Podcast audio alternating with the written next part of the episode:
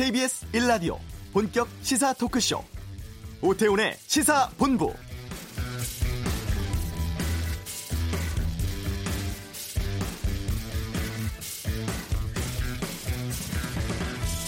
낮은 금리와 풍부한 시장 유동성을 바탕으로 한 상당수의 자금이 서울 주택 시장으로 몰렸고 이 때문에 지난 1년간 서울의 신규 아파트 분양가가 집값보다 무려 4배 이상 오르면서 가격 상승을 부추기고 있다.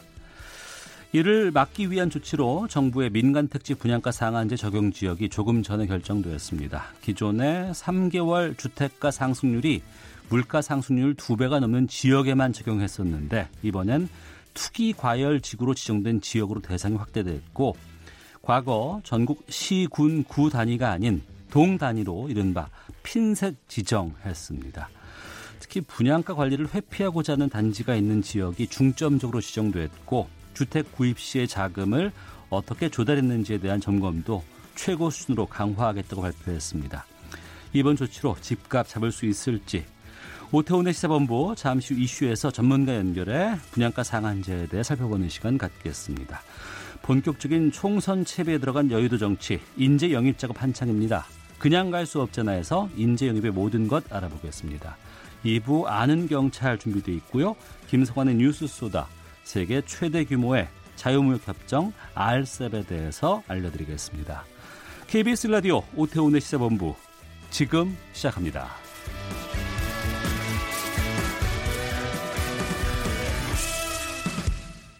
네, 이 시각 핫하고 중요한 뉴스들 정리해 드리겠습니다. 방금 뉴스 KBS 보도본부 박찬영 기자 나오셨습니다. 어서 오세요. 네, 안녕하세요. 인구 감소에 따른 중장기 정책의 방향이 모습을 드러내고 있는데 인구 감소에 따라서 교원 수급 기준도 바뀐다고요? 네, 그렇습니다.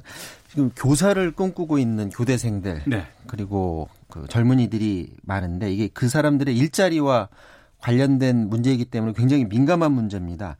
정부가 새로운 교원 수급 기준을 내년부터 마련하겠다라고 했는데요. 새 기준을 짠다는 건 결국 인구가 줄어드는 것에 대한 대책을 세운다는 거니까 네. 결국 교원 수를 줄이겠다라는 그런 얘기인 것 같습니다. 범부처 인구정책 테스크포스가 오늘 경제부총리 주재로 경제활력 대책 회의를 가졌거든요. 여기에서 인구 감소에 따른 세, 네 가지 전략을 짰습니다. 그중 첫 번째가 생산 연령 인구 확충. 이건 지난번 그 9월에 우리 그 정년을 60세에서 65세로 아, 늘리는 예, 방안 예. 검토하겠다. 이미 그건 발표를 했었죠. 그리고 두 번째로 절대 인구가 줄어드는데 그 사회 충격을 어떻게 줄여나갈 것이냐라는 음. 것. 그리고 세 번째가 고령 인구 증가에 어떻게 대응할 것인가. 네 번째가 복지 지출이 분명히 늘어날 텐데 그 돈을 어떻게 감당할 것인가. 이렇게 네, 네 가지 전략을 짜겠다라는 것이고 오늘 나온 건 그번 그 중에 이제 두 번째 절대 인구 감소 충격 완화 대책입니다. 나머지 두 개의 전략은 이달 안으로 추가로 내놓겠다는 거고요. 이제 학생 수가 줄어드니까 정부가 중장기 교원 수급 계획을 다시 내놓겠다라고 말을 했습니다. 이미 2030년까지 중장기 교원 수급 대책을 작년에 발표를 했었거든요. 네. 그때 발표 내용을 보면 공립학교 교사 신규 채용 규모를 초등교원은 2018학년도보다 최대 24% 줄이겠다. 음. 그리고 중등교원은 최대 42% 굉장히 많이 줄이겠다라는 걸 이미 발표를 했었는데 이걸 다시 만들겠다는 거는 이것보다 더 줄이겠다는 겁니다. 네. 왜냐하면 학생 수가 지난해 예측했었던 것보다 매년 5만 명씩 더 추가로 빠르게 감소할 거다. 매년? 네, 그렇습니다. 어. 그렇다 보니까 그러면 이 교원으로 하면 학생 수가 굉장히 줄어드는 건데 교원 수를 줄일 수밖에 없는 상황이다. 라고 보여지는 것이고요. 이미 시 2017년에 그 초등교사 선발 인원이 갑자기 그때 줄어들었었거든요. 네. 그때 당시에 교대생들이 장외 집회를 하면서 음. 교원수 줄이면 안 된다라고 막 충돌이 있었습니다. 그런데 신규 교원 수가 이번에 또 줄어들면 예비 교사들, 교, 대생들과 충돌이 있을 게 뻔하고요. 이런 점을 의식해서 정부가 일정 기간까지는 네. 이미 발표된 대로 교원을 뽑겠다라고 하고 음. 아마 그렇다면 2020년 후반대 인원은 좀 조정하겠다라는 건데 그렇게 되면 지금 있는 교대생은 아니더라도 음. 신규로 뽑는 교대생 숫자를 크게 줄여야 충돌을 좀 줄일 수 있지 않을까. 그러니까 교대와 사범대 학생 수를 줄이는 방향으로 하겠군요, 이제. 네, 그렇게 될 것 같은데 그럼에도 불구하고 아마 교대생들이나 현재 교직에 계신 분들이 아마 반발을 할 것 같고요. 어. 또 하나 눈에 띄는 건 교원의 교과 지도 자격이 지금까지는 뭐 통합과학, 물리 화학, 생물 이렇게 세분화돼서 어, 자격이 있었는데 앞으로는 과학 이렇게 광범위하게 하나만 두고 그 안에 심화 전공을 표시해서 뽑겠다 이런 계획을 내놨습니다. 네. 인구가 주니까 군 병력도 지금 줄이는 방향으로 간다고요? 네, 그렇습니다. 이제 상비군이 우리나라가 60만인데 네. 인구가 주니까 당연히 그 숫자를 유지하기가 어렵죠. 그래서 2022년까지 현재 60 60만 명인 상비군 병력을 50만 명으로 10만 명 줄이겠다라는 계획을 내놨고요. 그럼 군인이 10만 명이 줄어들면 어떻게 음. 우리 군을 유지하느냐? 그거는 네. 첨단 무기 장비로 유지하겠다라는 겁니다. 그래서 드론봇, 정찰위성, 무인항공기처럼 이런 첨단 무기로 우리나라 군 전력을 개편하겠다라는 계획이고요. 현재 그 여군 간부 비중이 6.2%인데 이것도 2022년까지 8.8%로 늘리고 내년부터는 현재 그 외국인인데 이제 귀화한 사람들이 내가 저 군대 가고 싶, 싶습니다라고 손을 들으면 그때만 이제 군에 받아들여졌었는데 네. 앞으로는 이걸 의무화하는 방안을 검토하겠다는 겁니다. 음. 그러면 우리 군 내에서 나라를 지키는데 뭐 다양한 인종들이 같이 훈련을 받는 모습을 곧 볼 수 있을 것 같고요. 군 일자리 관련된 소식도 들어왔는데 내년부터는 그 부사관 하사의 그 임용 연령 상한선이 그동안에는 27세였는데 네. 이걸 2년 늦춰서 29세까지 체력이 되면 어, 뒤늦게라도 군에 들어오고 싶으면 어, 직업적으로 군에서 받아들일 수 있도록 하겠다는 겁니다. 네. 지난주였습니다. 국회 운영위 국정감사장에서 강기정 정무수석이 이제 고성이 오갔어요. 이때. 네. 이것 때문에 오늘 예결위에 강기정 수석이 출석을 했는데 한국당이 예결위 출석을 거부하고 있다고요? 그렇습니다. 현재 그 야당과의 그 마찰이 굉장히 심하기 때문에 청와대 음. 내에서는 어, 정무수석을 중심으로 해서 야당과 대화가 굉장히 절실한 시점인데 네. 야당과 대화의 가장 앞에 서야 할 지금 정무수석이 그 마찰을 빚으면서 충돌을 빚으면서 어, 국회까지 지금 차질을 빚고 있습니다. 오늘 오전에 열릴 예정이었던 예결위 전체 회의가 일단 오후 2시로 연기가 됐고요. 오후 2시에도 제대로 열릴 수 있을까 그런 생각이 듭니다. 오늘 국회 예결위 전체 회의에 노영민 비서실장이 나오기로 했었는데 네. 이걸 급하게 어, 강기정 정무수석으로 바꾸겠다라는 음. 얘기가 나오니까 한국당 나경원 원내대표가 강수석 올 필요 없다라고 어. 잘라 말했습니다. 그러니까 요구 사항은 강수석 해임하라는 거죠. 여기 이제 바른미래당도 뜻을 같이 하고 있고 나 원내대표는 여당에 대해서도 청와대의 말썽을 뜯어말릴 생각은 못하고 야당 탓만 하고 있다라고 지금 비난을 했고요. 강기정 정무수석이 국회에 한 10시쯤에 왔다고 합니다. 네. 그래서 왔는데 이제 한국당이 없으니까 이제 기자들이 물었습니다. 의원들이 이제 사과를 하려고 온 거냐라고 음. 물었더니 만약 국회의원들이 물으면 내가 본인의 뜻을 밝히려고 온 거다라고 말을 했는데 그 말은 이제 사과하러 왔다는 얘기죠. 어쨌든 강기정 수석과 마찰로 인해서 앞으로 있을 예결위 심사 과정도 차질이 빚어질 것 같고요. 한국당도 이른바 강기정법을 발의하기로 했는데 위증이나 아니면 국회에 대한 모욕이 있으면 그동안에는 위원회에서만 고발할 수 있었던 것을 네. 그 해당 위원회의 위원 3분의 1 이상만 동의를 해주면 음. 바로 고발을 할 수 있도록 관련 법을 개정하겠다는 겁니다. 이렇게 되면 이번에 있었던 일과 일처럼 어떤 뭐그 국회에 출석했던 사람이 막 고성을 지른다든지 모욕을 준다든지 하는 행위에 대해서 적극적으로 대응해 나가겠다라는 그런 계획인 것 같습니다. 네. 하나만 더 보겠습니다. 오디션 프로그램 프로듀스 101 이렇게 읽어야 되는 거죠. 네, 101이죠. 투표 조작 혐의 관련해서 엠넷 PD 두 명이 구속됐군요. 그렇습니다. 프로듀스 101이 젊은이들 아이들한테 굉장히 인기 있었던 프로그램이었는데 네. 어, 이제 그 해당 PD 두 명이 어젯밤에 구속이 됐습니다. 투표 조작 그 사기 혐의인데 인기 있었던 유력 오디션 참가자들이 탈락을 하고 해당 프로그램에서 탈락하고 의외 인물들이 어, 데뷔조에 포함이 되니까 의혹이 굉장히 확산이 됐었고 뭐 방송사에서도 이걸 다루고 시청자들 고발하고 하면서 결국 해당 PD들 두 명이 구속이 됐는데 네. 이들 두 명의 PD는 투표 조작 혐의 그 사기 혐의뿐 아니고 관련 연예 기획사로부터 접대를 받고 유흥업소에서 음. 뭐술 먹고 어떤 대가를 받은 혐의도 지금 적용을 받고 있고요. 지금 그 시청자들이 반발하는 건 왜 이들 둘에게만 모든 책임을 떠넘기느냐. 네. 그 위에 너희 CJ ENM이 있는 거 아니냐. 음. CJ ENM이 책임을 져라. 사과하라. 라고 지금 촉구를 했고요. 지금 CJ ENM이 엠넷만 갖고 있는 게 아니라 이쪽 그 문화 사업을 굉장히 광범위하게 그 영향력을 가지고 있는데 이번 그 두 명의 PD 구속 사건 때문에 굉장히 곤란한 상황에 왔습니다. 근데 네. 이제 엠넷은 일단 사과를 했는데 CJ ENM은 지금 약간 뒤로 빠져 있는 그런 형국이거든요. 음. 어떻게 대응을 할지 좀 지켜봐야 될 것 같습니다. 알겠습니다. 자, 방금 뉴스 박찬영 기자 함께 했습니다. 고맙습니다. 이어서 교통 상황 보겠습니다. 교통정보센터의 김한나 리포터입니다. 네, 오늘은 고속도로에서 작업 때문에 소통이 어려운 곳이 많은데요. 가장 밀리는 곳은 중부 내륙 고속도로입니다. 양평 쪽으로 진남 터널 부근 작업으로 2km 정체고요. 감곡 부근도 4km 구간에서 속도 떨어집니다. 반대 창원 방면은 서여주 부근에서 폭설 대비 훈련을 하고 있고요. 충주 분기점 부근 3km 정체도 역시 작업을 하고 있어서입니다. 호남 고속도로는 천안 쪽입니다. 전주 부근에서 삼내 부근 2차로에서 노면 보수 공사로 4km가 밀리고 있고 있고요. 청주 영덕고속도로도 청주 쪽으로 내서 3터널 부근 작업 때문에 밀리고 있습니다. 서해안 고속도로는 목포 방향인데요. 서해대교 부근 3차로에서 진행하던 작업은 완료했지만 여전히 서평택 나들목 7km가 정체되고 있고요. 서울 외곽고속도로는 판교에서 구리 방향으로 송파에서 광암터널 부근 7km 사이에서 흐름 더디고 이후로 개항에서 송내까지 정체됩니다. 작업 구간이 많은 만큼 조금 더 주의해서 안전운전하시기 바랍니다. KBS 교통정보센터였습니다.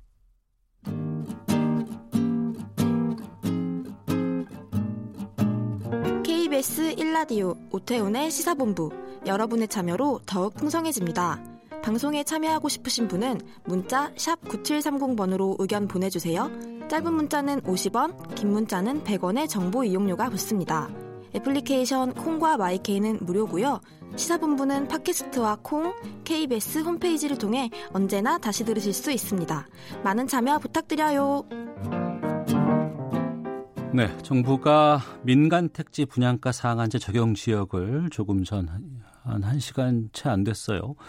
결정을 해서 발표를 했습니다. 어, 이 분양가 상한제가 부동산 시장에 미칠 영향 살펴보겠습니다. 국토교통 분야 관행 형식 위원장 맡고 있습니다. 김남근 변호사 연결하겠습니다. 안녕하십니까? 예, 안녕하십니까? 예. 먼저 이 분양가 상한제가 정확히 어떤 건지 좀 설명해 주세요. 어, 분양가를 택지비의 경우에 있어서는 분양 당시에 있어서의 감정 평가 금액으로, 예. 건축비의 경우에 있어서는 이제 기본적인 시설 플러스 최신의 시설들을 설치하는 경우에서는 가산비를 적용을 해가지고 네. 어, 평당 한 실건축비 한 500보다 훨씬 높은 한 750 정도 수준에서 음. 어, 건축비를 산정을 해서 분양가를 이제 책정하는 방식입니다. 근데 실제로는 이제 강남 뭐 사구 같은 경우에 있어서는 주택 도시 기금에서 선분양하는 경우에 있어서는 이제 분양 보증을 해줘야 되는데 네. 분양가가 주변 시세에서 한 100에서 110% 수준을 넘지 않도록 하는 수준에서 책정하도록 하고 있고요. 음. 공공 택지 지역에서는 주변 시세 한 8, 90% 정도 수준에서 책정을 하고 있는 것으로 알려져 있습니다. 예. 그러니까 이게 공공 택지 쪽에서만 적용됐던 건데 이번에는 민간으로까지 확대된 거죠? 원래는 2007년도에 이제 분양가 상한제가 부활을 했을 때는 민간 택지 지역에도 적용이 되던 것이었는데요. 아. 박근혜 정부에서 2014년도에 이제 민간 부분에 대해서 적용하던 것을 폐지를 해서 예. 그걸 이제 주택 도시기금이 선분양하는 아파트들에 대해서 분양 보증을 할 때 주변 시세 한 100에서 150, 100에서 한 110% 정도 수준에서 책정하도록 규제하는 방식으로 바뀌었던 것이고요. 예. 그것이 이제 이번에 이제 그 후분양이나 뭐 임대사업자한테 통매각하는 방식으로 이런 선분양을 피해 가면서 분양가를 올리려고 하니까 음. 분양가 상한제를 다시 민간 택지 지역에도 적용하기로 하게 된 것입니다. 네. 이번에 이제 상한제가 적용되는 지역이 발표가 난 겁니다. 그전에는 뭐 강남, 뭐 송파, 서초구 이렇게 구로만 돼 있다가 이번에는 동까지 해서 서울에 한 27개 동이 나왔는데 이 규모라든가 대상 지역은 어떻게 보세요? 뭐 대부분은 강남 사구에 이제 22개 동이 몰려 있고 네. 마용성이라고 얘기하는 이제 마포구 그다음에 성동구에 한 개씩, 용산에 2개 동, 그다음에 영등포구 여의도동 이렇게 이제 해서 27개 동이 지정이 됐습니다. 네. 핀셋 규제를 하겠다 그래서 아마도 대부분 다 재건축 재개발이 진행되고 있고 어. 대규모의 분양이 있고 그다음에 그 후분양이나 임대사업자의 통매각해서 지금의 그 주택도시 기금에서 하고 있는 분양가 규제 방식들을 피해가겠다고 하는 지역들이 있는 곳이 아마 동으로 지정이 된 것 같습니다. 예. 그러니까 최근에 집값 상승은 이제 신규 아파트 분양가가 잡고 있다 이렇게 올리고 있다 뭐 이런 얘기들 참 많이 있었습니다. 그런데 가격 상승을 제한하게 되면 공급 물량이 줄 수밖에는 없고 이게 또 집값을 더 상승할 수 있다는 지적도 지금 나오고 있는데 이 부분은 어떻게 보세요? 두 가지를 좀 검토를 해봐야 되는데요. 이제 첫 번째는 분양가 상한제를 적용할 때 공급이 줄어들었냐 그러면 통계적으로는 그렇게 나오지는 않고 있거든요. 예. 분양가 상한제를 적용을 했던 2007년에서 이제 2014년의 경우에 있어서도 음. 뭐 서울 지역에 있어서 이제 뭐 그 다른 공급이라든가 아니면 네. 재건축의 경우에 있어서도 처음 시작을 했던 그 2007년도에 분양가 상한제를 피하기 위해서 대량 공급됐다가 2008년 9년에 좀 줄어들었다가 네. 2010년서부터는 다 이렇게 다시 정상화가 되거든요. 어. 그러니까 분양가 상한제 하에서도 분양가 상한제가 계속 지속될 정책이다라고 받아들이게 되게 되면 뭐 네. 뭐 재건축 조합이나 이런 곳에서도 분양가 상한제 하에서 이제 주택 공급을 하게 됩니다. 그래서 음. 분양가 상한제를 하게 되면은 기계적으로 공급이 줄어든다. 그것은 이제 또 뭐 사실이 아닐 수도 있고요. 예. 두 번째로는 이제 그러한 점 때문에 그런 이제 우려가 많이 지적이 되기 때문에 정부에서 핀셋 규제 동별로 하겠다라는 이유도 네. 실제로 이제 분양을 앞두고 있고 대규모의 분양이 있고 거기에 이제 그 고분양가가 책정되려고 한다라고 하는 그런 지역만 골라서 이제 지정을 했던 것으로 보여집니다. 그래서 네. 다른 동에서 공급되는 경우에 있어서는 분양가 상한제가 적용받지 않게 된 것이죠. 어. 강남 집값 잡으려고 하다 보니까 앞서 말씀하신 것처럼 마용성이라는 지역이 또 새로 뜬다더라 이런 얘기들도 좀 많이 들렸거든요. 이번에 동별로 뭐 27개 지역을 규제를 하면 다른 쪽으로 또 이게 풍선 효과가 나올 거다 이런 전망은 어떻게 보십니까? 예, 바로 이제 그 점이 이제 이런 핀셋 규제에서의 부작용으로 우려가 되는 것들인데요. 예. 이미 시중에 이제 그 유동 자금들 투자할 곳을 찾아다니는 자금들이 한 천조 정도 된다고 하고 있고 어. 우리 같은 경우에는 주식 시장이 불투명하고 제대로 잘 운영이 안 되고 이런 개인 투자자들의 피해가 많다 보니까 그런 주식 시장이나 뭐 채권 시장 이런 데 돈이 잘 안 가고 있는 거죠. 예, 예. 부동산으로 몰리고 있다 보니까 투자할 곳만 생기게 되면 개발 호재만 있으면 이동 자금들이 몰리고 있는 것이거든요. 어. 어 따라서 이제 이런 27개 동문 규제를 받지만 다른 곳에서는 뭐 고분양가를 책정할 수 있어서 수익성이 좋겠, 좋겠다 하더라. 그러면 그런 쪽으로 이런 이제 그 투기 자금들이 몰려갈 우려가 있어서 예. 뭐 이렇게 전체적으로는 뭐 지방과 같이 집값이 많이 오르는 지역을 규제할 필요는 없겠지만 네. 인구가 많이 과밀화되어 있고 좁은 면적에서 언제든지 이런 투기가 일어날 수 있는 수도권 과밀 억제 지역 같은 경우 속세에 있어서는 음. 좀 규제를 꾸준하고 일반적 보편적으로 해야 되는데 네. 이렇게 네. 시기에 따라 자주 변하고 또 지역에 따라서도 이렇게 자주 변하는 규제 같은 걸 하는 경우에 있어서는 그 틈새를 노리고 어, 유동 자금들, 투기 자금들이 이렇게 돌아다니면서 투기가 다른 곳에서 재현될 우려는 충분히 있다고 생각이 듭니다. 어, 청취자께서도 2709님께서 은행 금리 내려간 이상 시중 유동 자금이 부동산으로 흘러갈 가능성이 높고 주택가 상승 막기 힘들 것 같습니다라는 의견도 좀 주셨는데 일부에서는 뭐 후분양 얘기들을 많이 좀 하더군요. 이거 해야지 안정되지 않겠냐. 또 상한제 피하기 위해서 재건 건축 쪽은 뭐 후분양 택한다는 얘기도 있던데요. 이 부분은 어떻게 보세요? 뭐 이런 이제 그 다른 나라에는 없는 이런 선분양 제도라는 것들이 어.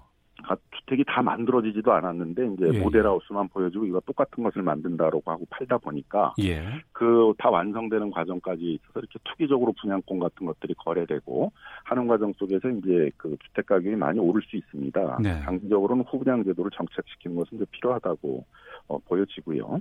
다만 이제 최근의 모습에 있어서는 오히려 거꾸로 네. 후분양제에 있어서는 주택 도시기금에 의한 그 선분양에 따른 분양 보증이라는 게 없으니까 예. 분양가 예. 규제를 안 받고 있거든요. 예, 예. 그렇다 보니까 강남에 있는 이제 재건축 아파트들이 고분양가를 일반 분양분의 고분양가를 받기 위해서 그 후분양제를 선택을 하겠다라고 하고 있어서 예. 후분양을 하는 경우에 있어서도 고분양가를 막기 위해서 분양가 상한제를 적용을 하고자 하고 있는 것입니다. 어, 후분양에도 분양가 상한제를 적용할 검토도 지금 하고 있는 거군요. 그러면 분양가 상한제를 좀 하겠다라는 것은 이제 그런 취지가 있는 것이죠, 지금. 예. 그러니까 지금은 민간 택지에 대해서는 분양가 상한제 법령 자체가 적용되고 있지 않고 어.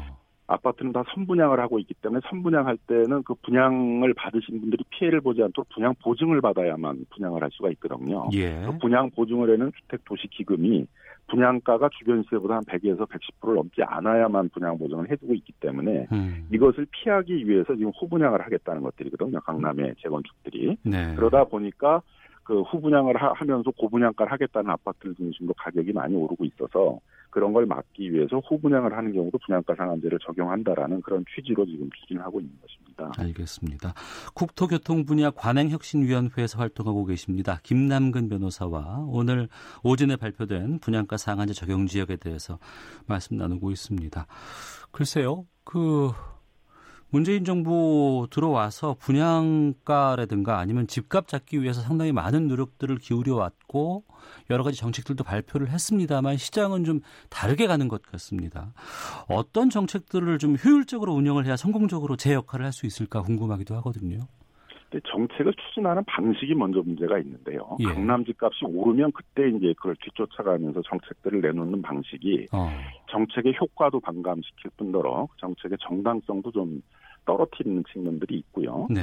무주택자에게 어떤 그 실수요자 중심으로 주택 시장들을 전환시키기 위해서 무주택자에게 우선 분양권을 준다라든가 또는 이제 분양가 상한제를 통해 가지고 뭐 내 집 마련을 할 수 있는 그런 기회를 준다라든가 하는 제도들을 좀 꾸준하고 보편적으로 좀 추진될 필요가 있는 제도이고요. 예. 그 반대쪽으로 또 다주택자들의 경우에 있어서는 그 다주택 보유가 부담이 될 수 있도록 음. 적어도 인구가 많이 밀집되어 있는 수도권 과밀억제 지역에 있어서는 공시가격을 현실화시키고 보유세를 꾸준히 이제 그 글로벌 스탠다드한 수준으로 올리는 작업 같은 것들은 일반적으로 꾸준하게 해야 되는 정책인데 네. 이걸 마치 강남 집값 잡는 정책처럼 강남 집값이 오르면 후속 적으로 정책을 내놓다 보니까 어. 정책의 효과가 이렇게 좀 반감되고 있는 것이 아닌가 이렇게 생각이 들고요. 그래서 이런 제도들은 좀 보편적으로 추진하겠다라는 그런 신호를 좀 주고 꾸준하게 추진할 필요가 있다고 생각이 듭니다. 예.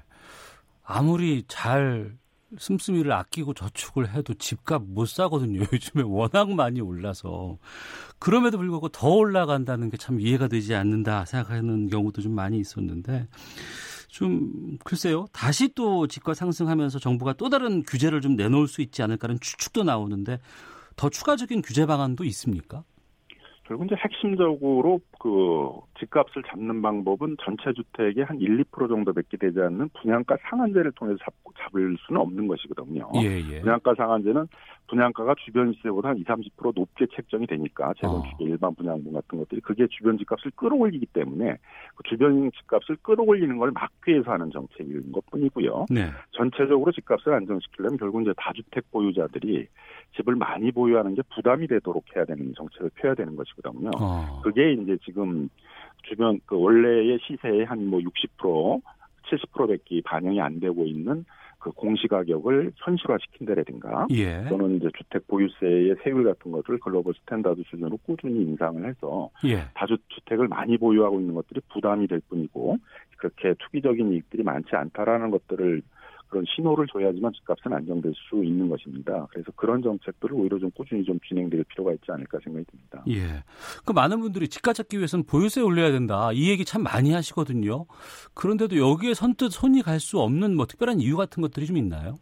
일단 보유세 세율은 이제 국회에서 입법을 통해서 해야 되기 때문에 어. 지금과 같이 이제 서로 이제 정치적 대두락생타라고 그러지 않습니까? 여야가 이제 서로가 추진하려는 정책들을 꽉 막고 있는 상황에서는 쉽지 않은 점이 있고요. 예. 그래서 이제 해야 되는 게 공시 가격을 현실화시키는 겁니다. 음. 단독 주택 같은 경우에 있어서는 시세의 한 뭐 절반, 한 50% 수준밖에 지금 그 공시 가격이 반영되어 있지 않고 네. 아파트 가격 같은 경우는 뭐 강남같이 집값이 많이 오르는 데들 한 60%밖에 반영이 안 돼 있고 집값이 상대적으로 안정돼 있는 강북 지역 같은 경우는 한 70%뭐 75% 이렇게 반영이 되어 있거든요. 어. 그걸 형평성을 맞춰서 적어도 뭐 주택 같은 경우에 있어서는 한 뭐 80% 90% 정도 수준으로 그 공시가격을 현실화시킨다든가 하게 되면 과표 기준이 되는 공시가격이 많이 오르게 되니까 예. 그러면 이제 보유세를 인상할 수 있는 그런 기재가 되는 것이죠. 그래서 작년에 이제 국토부도 공시 가격을 이제 현실화시키겠다라고 정책을 추진을 했는데 예. 국토부가 지정한 이제 표준 주택 부분들은 많이 올랐는데 음. 그거를 이제 강남구, 서초구, 뭐 마포 이런 구청장들이 자기 지역의 개별 공시가를 못 올리겠다라고 그래가지고 올리지 어. 않다 보니까 전체적으로 공시 가격들은 많이 안 오른 게 돼버렸거든요. 그리고 예. 오히려 국토부 중앙정부에서 지정한 표준주택 부분들은 많이 오르고 그렇지 않은 부분들은 많이 안 오르다 보니까 그거의 형평성도 문제가 됐습니다. 음. 그래서 이제 10월부터 내년 이제 공시 가격에 대한 이제 조사를 할 수 있는 준비들을 시작을 하는데 이번에만큼은 이제 중앙 정부와 지방 정부가 서로 잘 협력하고 네. 같이 어떤 방향을 맞춰 가지고 공시 가격을 좀 올리고 현, 현실화시키고 그것도 좀 형평성에 맞추는 지역별로도 차이가 크지 않도록 하고 알겠습니다. 그다음에 예. 중앙 정부 하는 것과 지방 정부 하는 게 차이가 나지 않도록 하는 음. 그런 정책이 필요한 것입니다. 주택 많이 갖고 있는 사람들이 손해가 나야지만 이게 좀 안정이 되지 않을까 싶은 생각이 드네요. 알겠습니다. 오늘 말씀 여기까지 듣겠습니다. 고맙습니다. 예, 감사합니다. 네, 김남근 변호사였습니다. 헤드라인 뉴스입니다. 검찰이 세월호 참사를 둘러싼 부실 대응과 수사 과정 등의 문제를 재조사할 특별수사단을 구성하기로 했습니다. 수사단은 서울고검 청사에 설치되며 대검 반부패 강력부의 지휘를 받게 됩니다. 정부가 금강산 시설 철거를 압박하는 북한을 향해 남측 공동점검단의 방북 제안을 골자로 한 대북 통지문을 다시 발송했습니다. 강제징용 문제를 해결하기 위해 한일 양국 기업 자금과 개인의 기부금으로 재원을 마련하자는 문희상 국회의장의 구상에 대해 일본 정부가 도저히 받아들일 수 없다는 입장을 밝혔다고 NHK가 전했습니다. 데이비드 스틸웰 미 국무부 동아태 차관보가 지난 4일 문재인 대통령과 아베 신조 일본 총리의 만남에 대해 한일 관계 개선을 주시하는 과정에서 고무적인 신호라고 평가했습니다. 검찰이 조국 전 법무부 장관의 오촌 조카 조모 씨 기소 한 달여 만에 재판에 필요한 수사 기록의 열람과 복사를 모두 허용하겠다고 밝혔습니다. 지금까지 헤드라인 뉴스 장원나였습니다.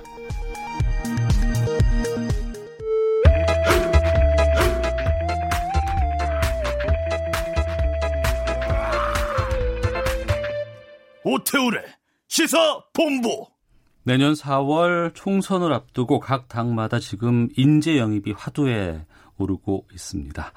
오늘 그냥 갈 수 없잖아 주제는 인재 영입의 정치학 이렇게 정해봤습니다. 이종근 시사평론가 나오셨습니다. 어서 오세요. 네, 안녕하십니까 이종근입니다. 예. 우선 총선 앞두고 인재 영입은 왜 하는 겁니까? 아 인재 영입이라는 말이 나도, 나도는 거 보니까 총선을 앞두고 있, 네요 그러니까 6개월도 안 남았어요. 4년마다 한 번씩 나오는 말이잖아요. 어. 예. 자 인재 영입은 이렇게 보시면 될 것 같아요.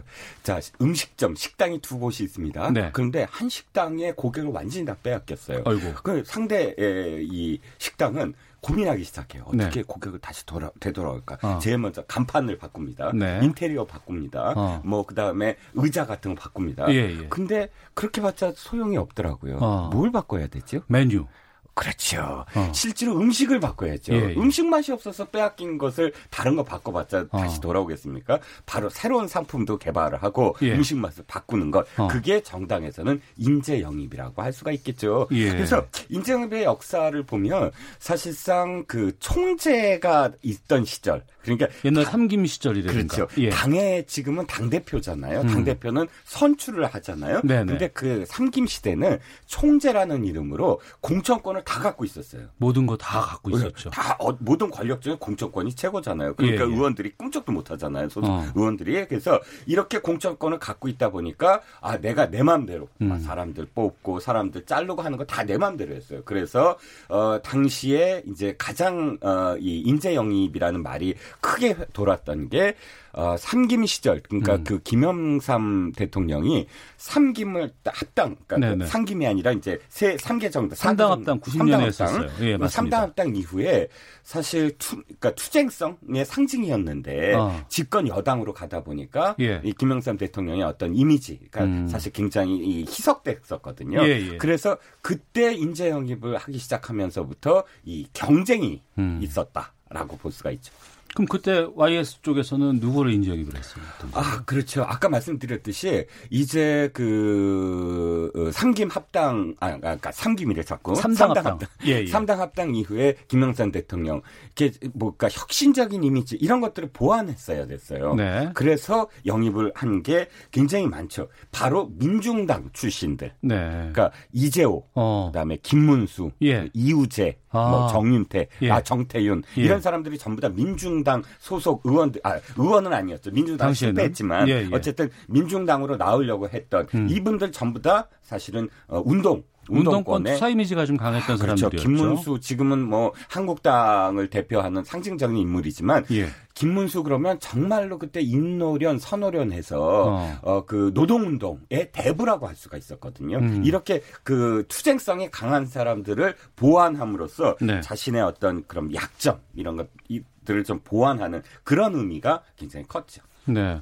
YS가 3당 합당으로 인한 이미지 탈피를 위해서 이런 그 인재 영입을 시도했다 그러면 상대적으로 DJ 쪽은 좀 다른 또 시도도 있었을 것 같은데요. 어, 어떤 면에서는 정반대예요. 예. DJ 그 김대중 대통령은 워낙에 뭐랄까요? 투쟁적인 이미지 음. 그리고 운동의 이미지, 시민 운동부터 해서 정치 운동 뭐 굉장히 그런 이미지가 강했잖아요. 네네. 그래서 역으로 어 임동원 씨, 아. 천, 천영택 이 두 분은 예, 예. 어, 어, 사실 군이나 혹은 또 외교 안보 분야에서 아. 노태우 정부부터 있었던 분들이에요. 예. 그러니까 그 그분들을 영입함으로써 자신이 굉장히 안정적이고 음. 안보에서 음. 안정적이다 이런 어떤 이미지를 좀 어, 부각시키려고 했던 그런 사례라고 볼 수 있죠. 음 그러면 인재 영입이라는 것은 단순히 그냥 나와 색깔이나 성격이 맞는 사람이 아니고 오히려 음.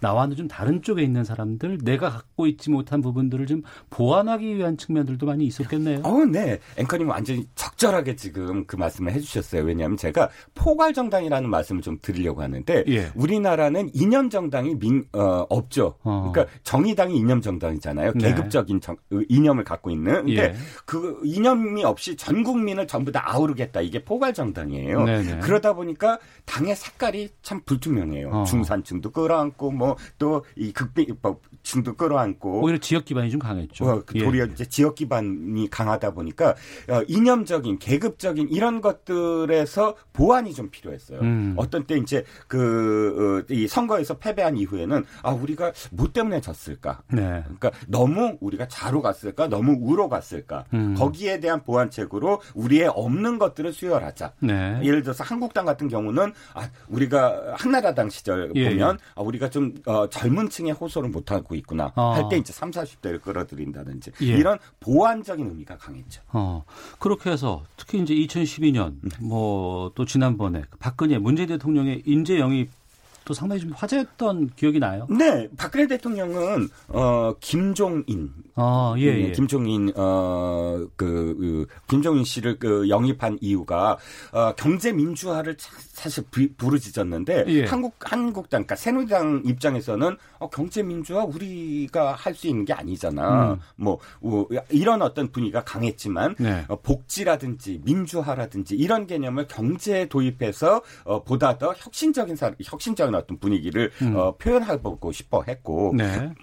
죄송합니다. 문재인 대통령 여러 인재 영입 케이스가 있지만 양양자 씨가 떠올라요. 삼성전자 부사장을 했던. 그렇죠. 예, 예. 왜냐하면 예. 삼성전자라든지 그 삼성, 뭐 현대 이런 음. 대기업들을 수술해야 된다라는 것을 지지층들이 굉장히 그 이 바랬는데 네. 그럼에도 불구하고 양양자 씨 삼성전자 전무를 어, 영입함으로써 음. 아 우리가 그렇게 대기업들을 하는 건이 공정성에 대한 문제이지 네. 기업들을 미워하거나 어. 배척하지 않는다라는 이미지로서 중도층을 좀 더 확장 하고자 했다 이런 의미가 강합니다. 하겠죠. 예.